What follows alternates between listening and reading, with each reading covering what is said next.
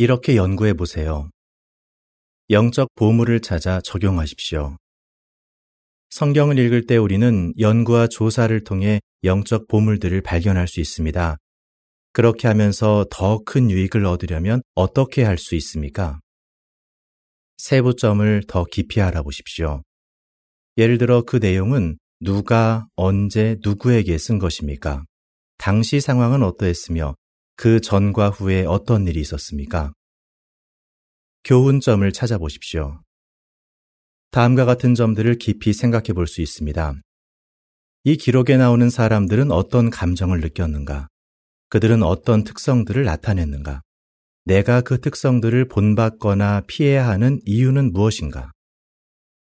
교훈점을 적용하십시오. 배운 점을 봉사할 때나 사람들을 대할 때 적용해 볼 수 있습니다. 그렇게 하면 예수의 이러한 지혜로운 말씀이 참되다는 것을 경험하게 될 것입니다. 여러분이 이것을 알고 그대로 행하면 행복합니다. 요한복음 13장 17절. 참고해 보세요. 평일 집회에 성경에 담긴 보물에 나오는 자료는 우리가 배운 점을 어떻게 적용할 수 있을지 생각해 보는데 도움이 됩니다. 이 자료에는 우리가 자문하거나 묵상할 만한 점들과 교훈점이 담긴 사파가 자주 나옵니다. 기사를 마칩니다.